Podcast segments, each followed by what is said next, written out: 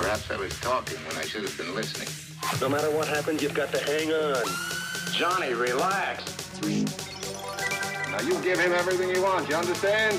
Now let's see what happens when we mix these two elements together. Ladies and gentlemen of the jury, You are now listening to the Relentless College Entrepreneur Podcast. This is season 5, episode 8, and we're talking about the book The Ride of a Lifetime by Robert Iger. Robert Iger eh, was the CEO of Disney for 15 years, and the utter wisdom and knowledge and experience that Iger got from being in a Fortune 500 company and working it way, its way to the top when there was a lot of times when there was big obstacles to come his way was significant. And to figure out what i think is really important is the biographies of successful people. And i've been told that in many books because it teaches you what they did and like where they started and their life experience because they're all different. Elon musk jeff bezos robert iger Bill Gates, list goes on of successful people and what they did to gain that success. And it's always interesting seeing from different perspectives and different lenses how the CEOs or successful people grew up and how it all came together.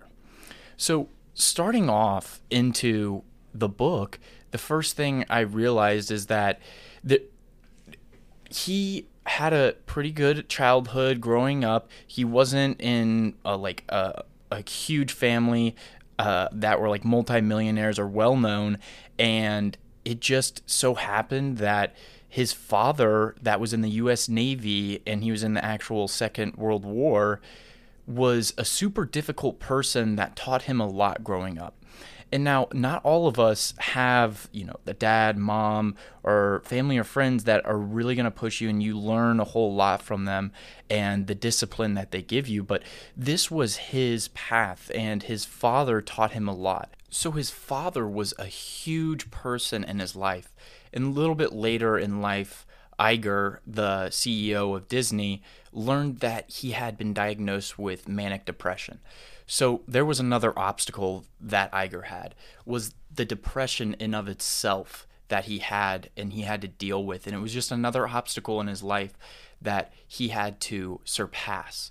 And his dad was a really vivid leader and reader and he taught Iger really what it meant to learn, gain wisdom, and all this other things that had life teachings in his life.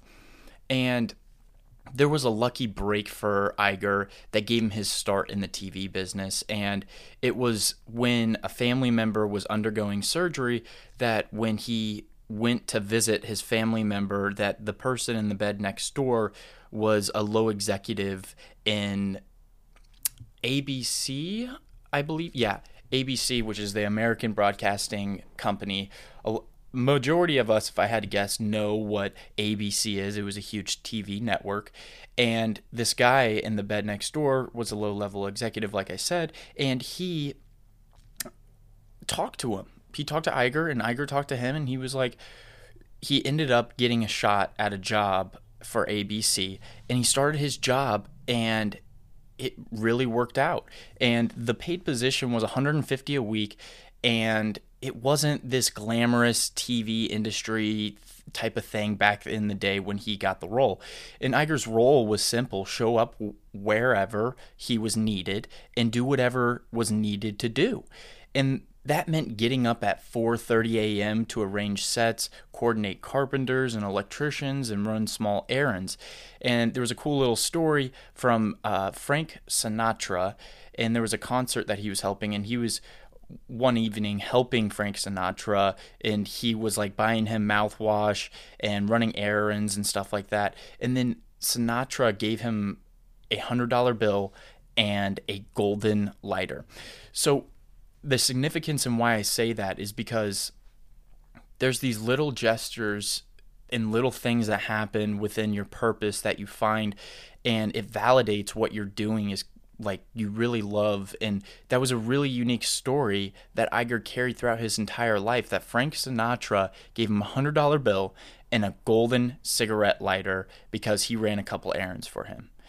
And he figured out Iger that there was other be- benefits to the job too that he would meet with top level studio operation supervisors and he was in a really pro- profitable division. And ABC Sports, which is what he ended up kind of moving to, was unlike any other department that he's ever been in because his new coworkers were like in all Gucci and like they surrounded themselves with celebrities and athletes. So it was really bougie type of lifestyle within this department. And during his time with the division, Iger crossed many different things and dined in Paris and drove sports cars in Monaco. So he learned so much within the industry and i think what was interesting is that he never really changed himself and he wasn't necessarily you know balling out except that abc sports would pay for different th- various things you know like driving like i just said in monaco really nice sports cars and stuff like that he stayed he stayed the same and he it did, really didn't change him and when iger was 34 years old to fast forward, he became the vice president of ABC Sports.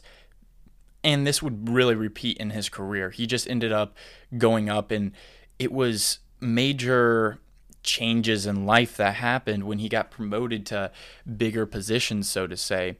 And he, a small company called Capital Cities Communications, Cap Cities for short, really, it was bought bought the network for $3.5 billion. And the new owner immediately stripped away the perks previously enjoyed by the ABC Sports employees.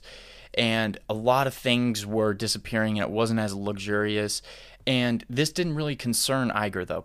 What did concern him was the fact that a new guy, an outsider, was becoming the head of his department and he told and announced that he was going to be quitting and the president of the company dan burke told them to just hang around stick it out and he was going to be made a senior vice president of programming so there's many points in your career that you're going to have reflection points in your life or decisions that make a huge change and for iger this was one of them and he decided to stay at ABC and he said this was the best call he's ever made in his life. And his new boss that he wasn't really admiring at first was awesome. He actually ended up loving his new boss. And he was happy with the way that his boss let him be free and do whatever he want that was ethical and was within budget so he could do and be independent on his own. So Iger thrived in this environment and he was going through the, like doing a bunch of different projects and he was doing really well. And there was many different things that happened and there were definitely a downfall where ABC was starting to head towards and so Iger had to come up with a new coverage, so to say. And what really ended up happening was Winter Olympics in Canada, and for that's what they ended up uh, hosting. And for the first day, it it just went wrong just from the get go. Everything seemed to be going wrong, and there was weather conditions, and the ski courses were becoming uh, melted. So it was just a huge disaster. And instead of canceling the Olympic events, the viewers across America learned that Jamaican bobsledding team and people like Eddie, the Eagle, Edward, which was a huge uh, British ski jumper, had finished last in every event he entered. So somehow it worked and the ratings were historically high. So what was e- um, Eagers, Iger's reward? It was the presidency of ABC's entire entertainment division. So he grew within what just happened.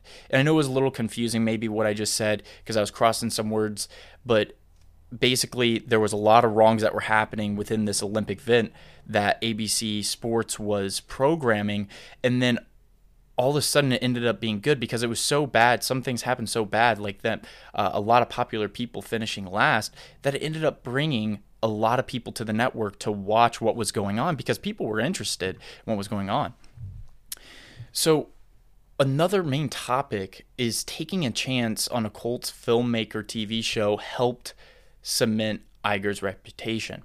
So Iger had this work cut out for him when he got his new position in Los Angeles as a president of ABC Entertainment. His first task was to decide on the lineup for the seasons 1989 through 1990, one year. That whole season. And ABC still had a couple of popular shows to its name, but they were rapidly losing viewers to the rivals NBC. And what ABC really needed was a hit. So, as Iger saw it, leadership is all about humility. Few things, after all, are less confident, inspiring than a leader faking knowledge. So he stayed true to that word. I'm going to restate that again. Less confidence inspiring than a leader who is faking knowledge. So he said, it's okay to be humiliated. And that's what happened a lot of times in his life, but it was the flip side to that that is you are also the actual lead.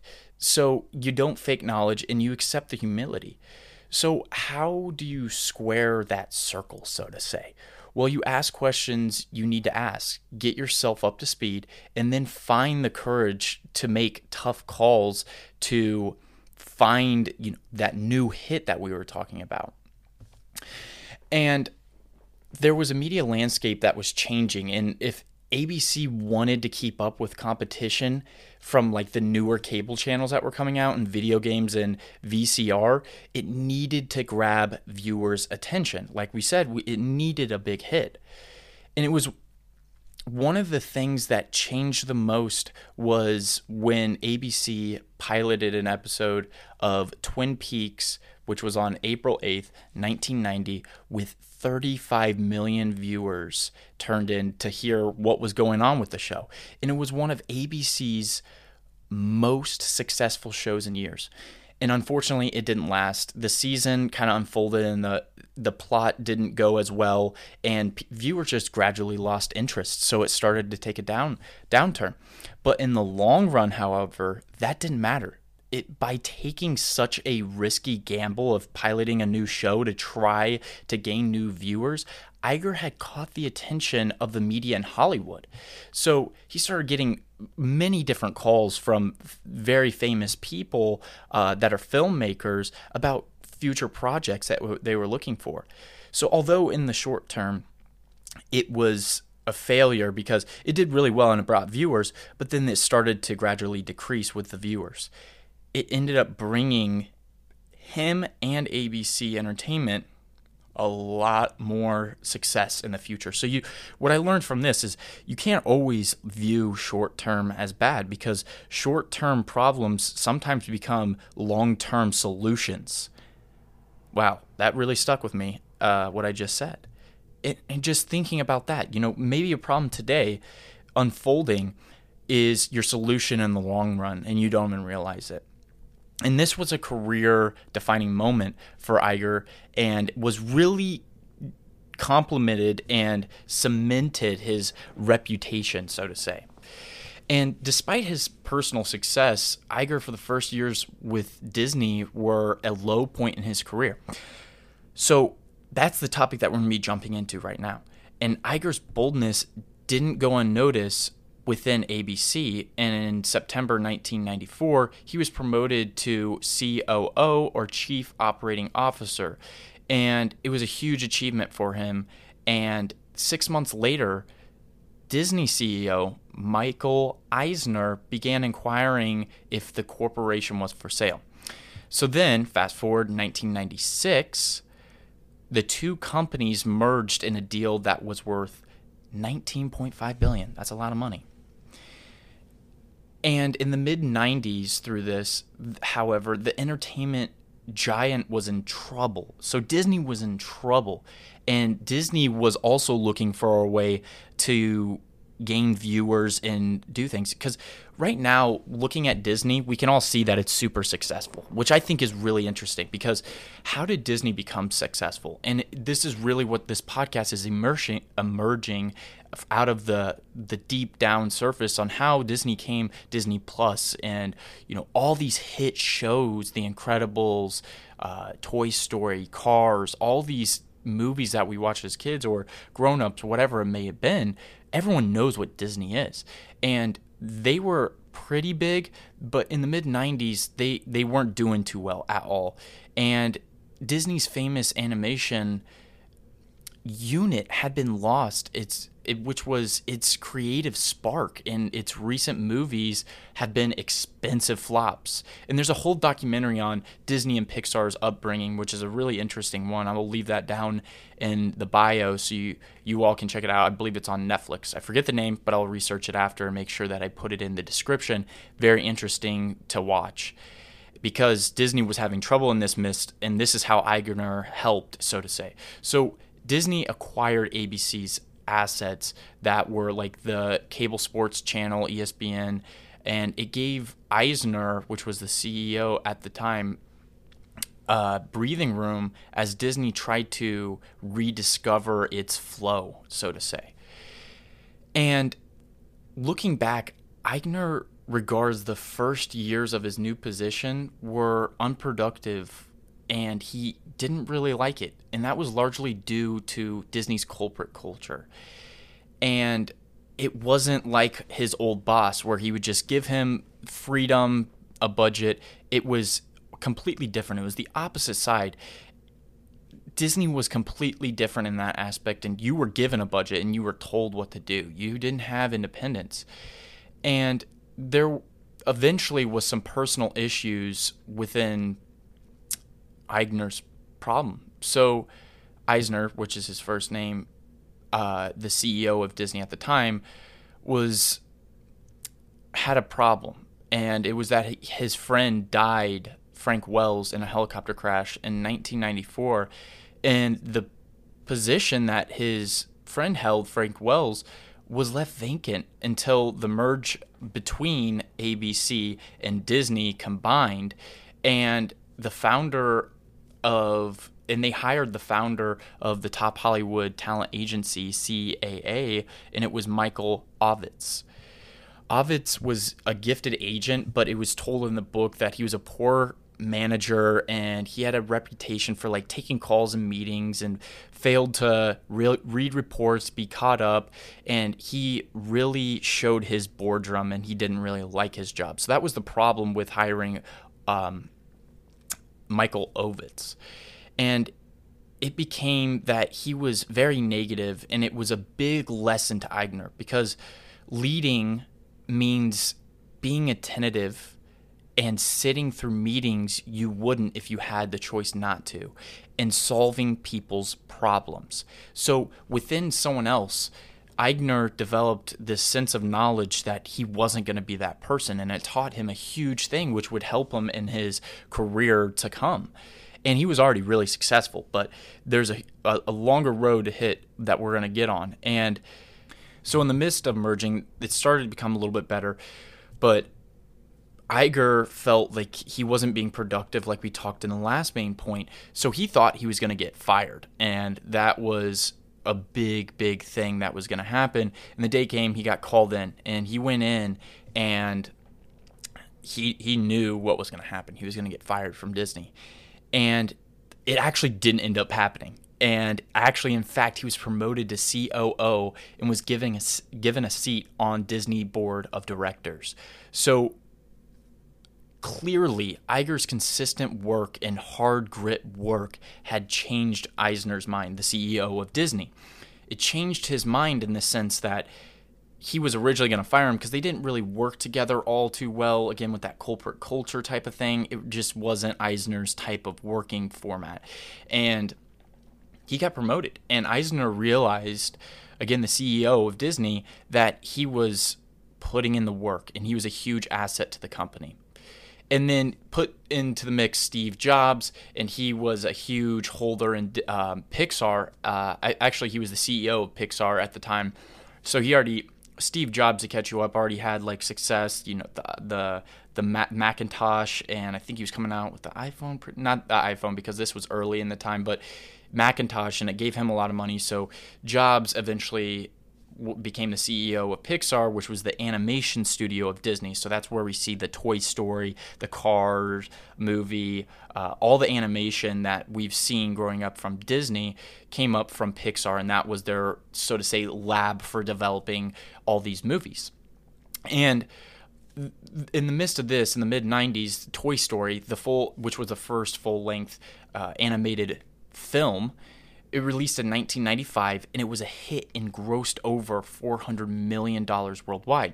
And then in 98, A Bug's Life and then in 2001, Monsters Incorporated brought in an additional 600 million dollars. So that's 1 billion 1 billion 1 billion dollars uh, in 5 years, which is insane for the company because they weren't doing that well and th- there was a huge tension between Disney and Pixar because they were two separate companies, kind of, but they were merged together, and it amounted to the developing of Toy Story 2, which we know and I personally think wasn't the best Toy Story. It just wasn't that interesting, and the original idea had released in straight straight to video, but the cost just racked up, and it was decided to show in theaters and what's the sticking point, you might be thinking? Well, Jobs argue it should be counted towards Disney's five movie commitment.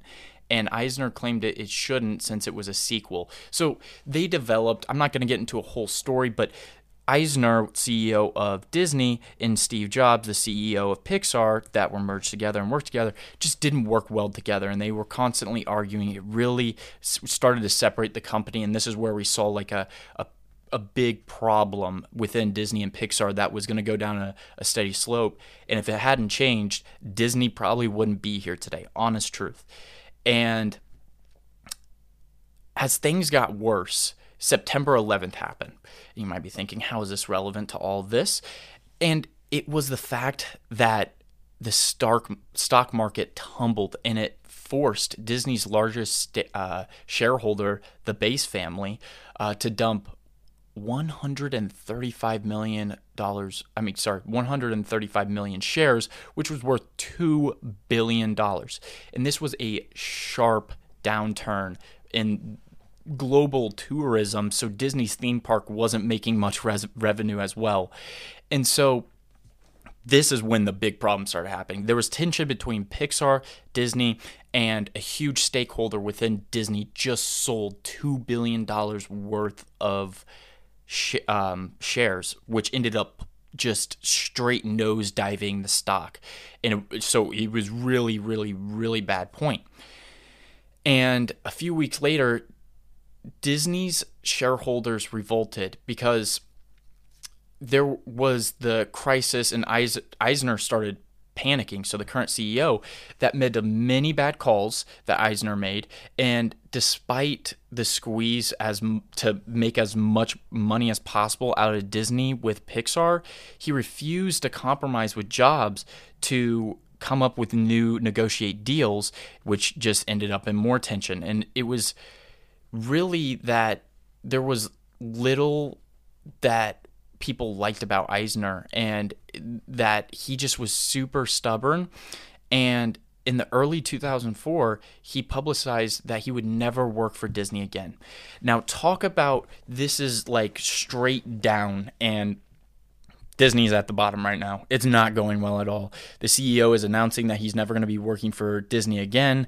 Uh, stock has plummeted. The movies aren't doing so well. The tension between Jobs and Disney, Pixar and Disney, it just downturn, bottom, bottom, bottom. But we got a secret recipe coming up. Eisner, or not Eisner, Iger. So when, as I was saying, the Disney shareholders revolted. 43% of them withheld their support for Eisner. So really wasn't going well. And then now the question that arose was who was going to take that position to, so to say, make sure Disney was successful in the future. So going down the line ended up, there was a lot of problems, like we stated, and there's a lot of things that were going wrong. And the, a CEO role is to provide a, a roadmap, basically. And to ensure the company's success and make sure that it's being withheld to all the priorities and making sure that it's going to be successful. So when you tell people where you are now, where you want to be, and how you're going to get there, you give them reference points to help them frame their decisions. So, put differently, you take the guesswork out of their day to day lives. And Miller, so another person that was kind of coming in. So it was a Los Angeles based political consultant and brand manager. So it was Scott Scott Miller. I know it might be a little confusing, which was an old contact from Iger's time at ABC. So Miller would go on really to help Iger within his strategy planning. And after he met with Miller, Iger landed on three strategy priorities for Disney. And this is what he was going to have to pitch to the board and shareholders. First off, within this strategy plan that Iger came up with, was that Disney needed to devote more of its time and capital to creating memorable movies and characters. And anything less, Iger argued, just wasn't going to cut it. And in today's market, customers face a dizziness and or like just confusingness of number of things to watch and their choices that they can pick. So great branded content helps them decide how to spend their precious time and money and who to come for when looking to watch a show or a movie. So they needed to focus their time on making more movies and good characters. And then another thing within his three strategy plan was Disney needed to embrace cutting edge technology. This meant both leveraging technology to create new products and using to dispute those products. So there was many things coming up. They knew that they had to start to innovate and adapt to change. It, which was that they were at the bottom and it wasn't going well. They had to make a significant change. And then the third thing that Eigner came up with with Miller that was helping him was that Disney needed to become a truly global company, which meant tapping into India and China. So they needed to expand. And then in March 2005, Disney's board convinced to make its decision. That afternoon, Eigner received a call.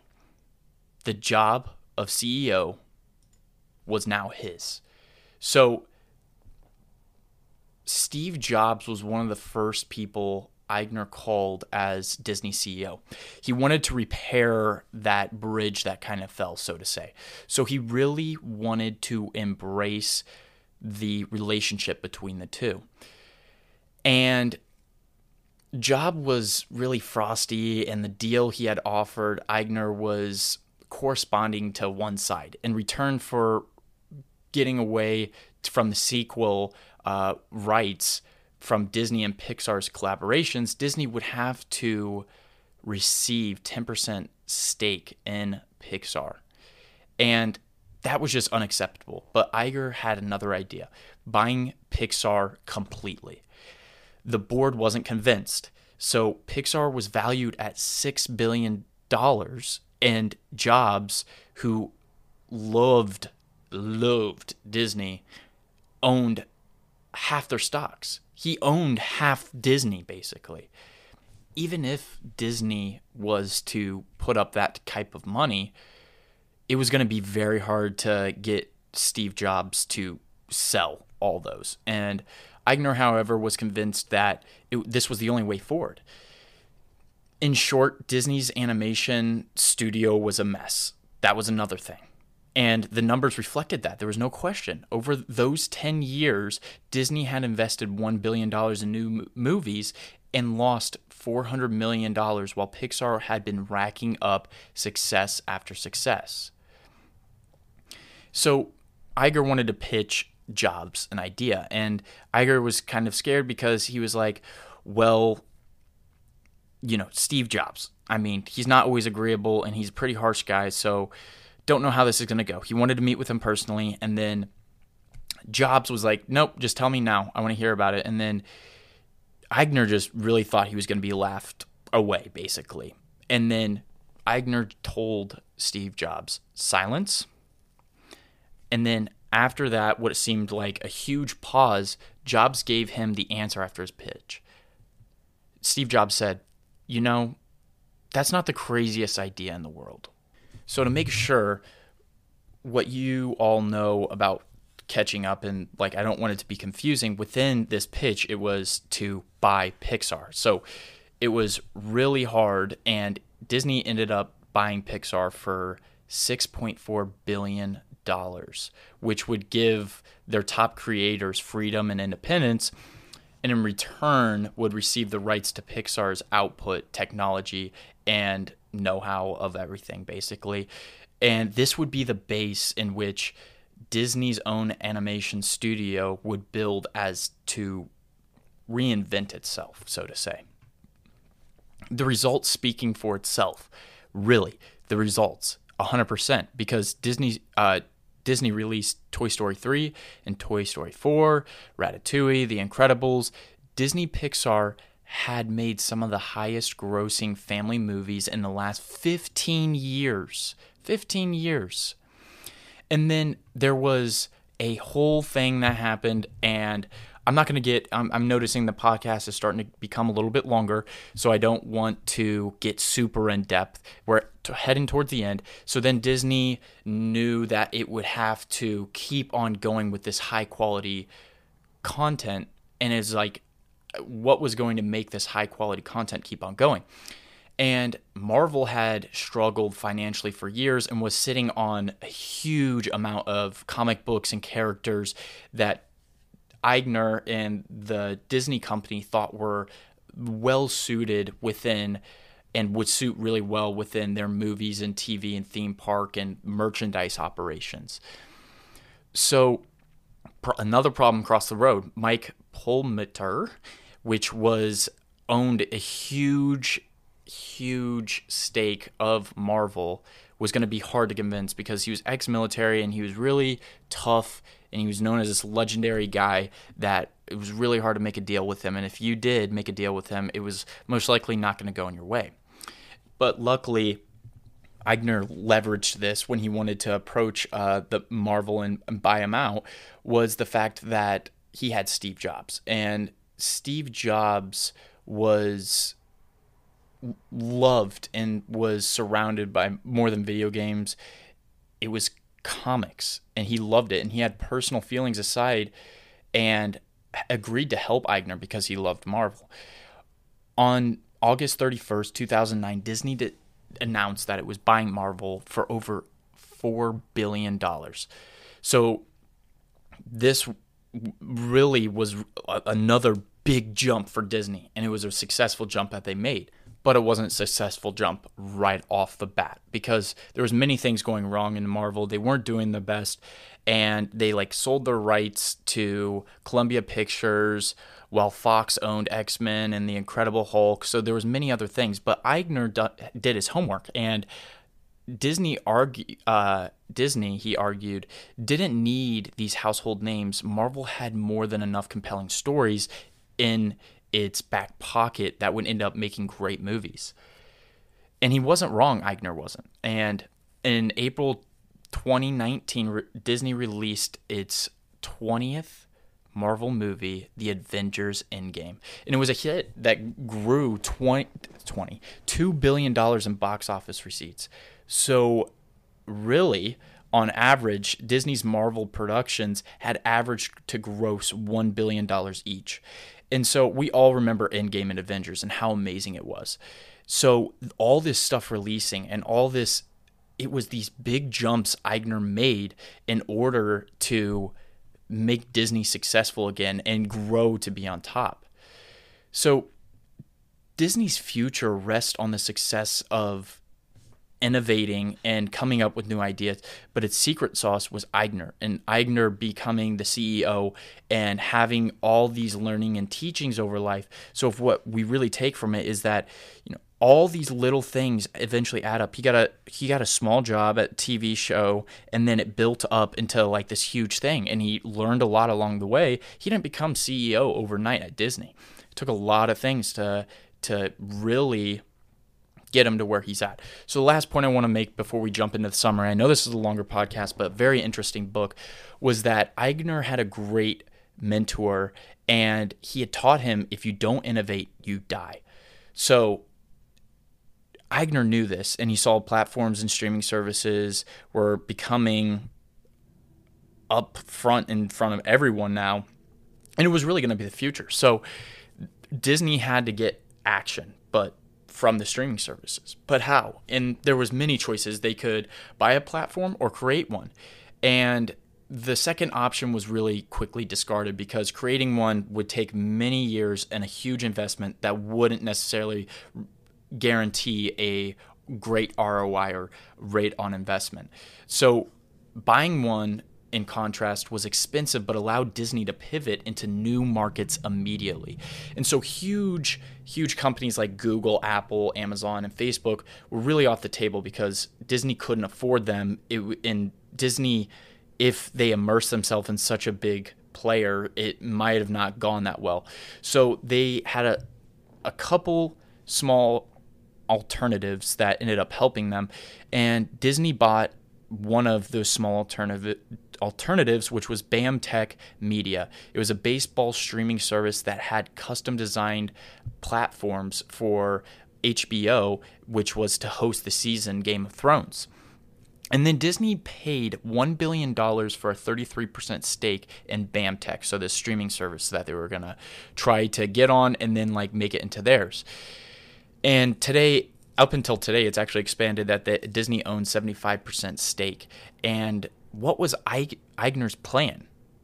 In a word, it was really innovation to make sure that they had and Disney had to only road of success to go on. And in short term, it'd be hugely disruptive because it would be pulling off all of its movies from its streaming services, Netflix, Disney, and essentially forfeiting hundreds of millions of dollars in annual licensing fees. So, in the long run, though, however, it ended up being the re innovating Disney and making it a whole lot better. And really brings us to what Disney is today. And there was a whole lot of content to go around. Disney had many movies, so they didn't have a lacking of different things.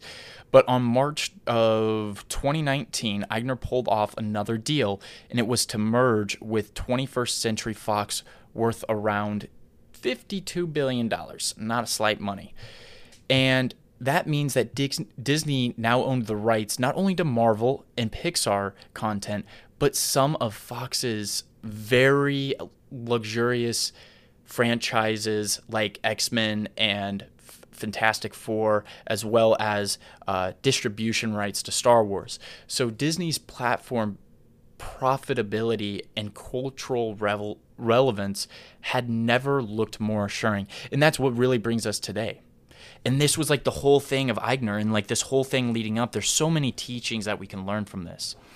So the summary of this is that Robert Iger got his start in the media industry after taking a chance when he encountered someone at the hospital. And this led to a job and then he gained up and went up in the network and became like CEO and C I mean COO and he had made a name for himself while working at ABC's network uh, in the sports division and then eventually was CEO and then became CEO of ABC uh, Entertainment. And his decision helped boost the company's ratings and attract more attention to Hollywood, and then thus got taken over by Disney. And then he became Disney's COO, Chief Operating Officer, in 2005. And then in 2006, the CEO of Disney. His leadership has been defined by a series of bold acquisition and mergers that helped him secure Disney's place in the world of entertainment. he really defined taking these big risks and then ended up being high rewards and putting a lot on the table that he could lose. So the takeaway really is that don't be afraid of risks and we can learn so much in between all of this stuff. I know this was a longer podcast. And something I want to say now that we're at the end and wrapping up the podcast is that I know I was going to say that we're going to have more guests on, but I, I really enjoy doing book reviews and giving the audience knowledge because it reestablishes knowledge in me. And it's been a, very tough to because normally when I get guests, uh, guests, it has to be planned a, ahead of time, like a couple weeks. And as we're approaching the deadline of the the podcast, it's really came up in my mind that maybe you know guests aren't going to be the best because I want to give out as much information that I've learned from these books, and really having a guest on the show is another voice, absolutely. But at the same time, reviewing and summarizing books is like having this person like Robert Iger, the CEO of Disney for 15 years and really made what Disney is today on the podcast in a way. So, really having guests, and I, I'm still working towards it. I'm working things out to get more guests on the show before we wrap up this podcast. But I just wanted to say that. And another thing, go ahead and follow my Instagram account. There'll be link in the the description. And I know some people might be thinking, Hunter, the quality wasn't the best, like you said. Um, uh, uh there are some pauses, but something that I learned and I want to leave you all with is that Gary Vee taught me. He was like, make it organic, make your content organic. That you mess up, that you're not perfect, because if it's perfect, everyone's gonna think like that's how it should be. In reality, nothing's perfect, and you should let your flaws show and become vulnerable. So I, am I'm, I'm really taking that on with this episode because it's longer. I had my pauses. There was a lot of information to go over within this amazing book. So I just wanted to establish that. With that being said, I hope you have an amazing rest of your day, and we'll be cueing the outro. This has been the Relentless College Entrepreneur Podcast. Catch you guys next time.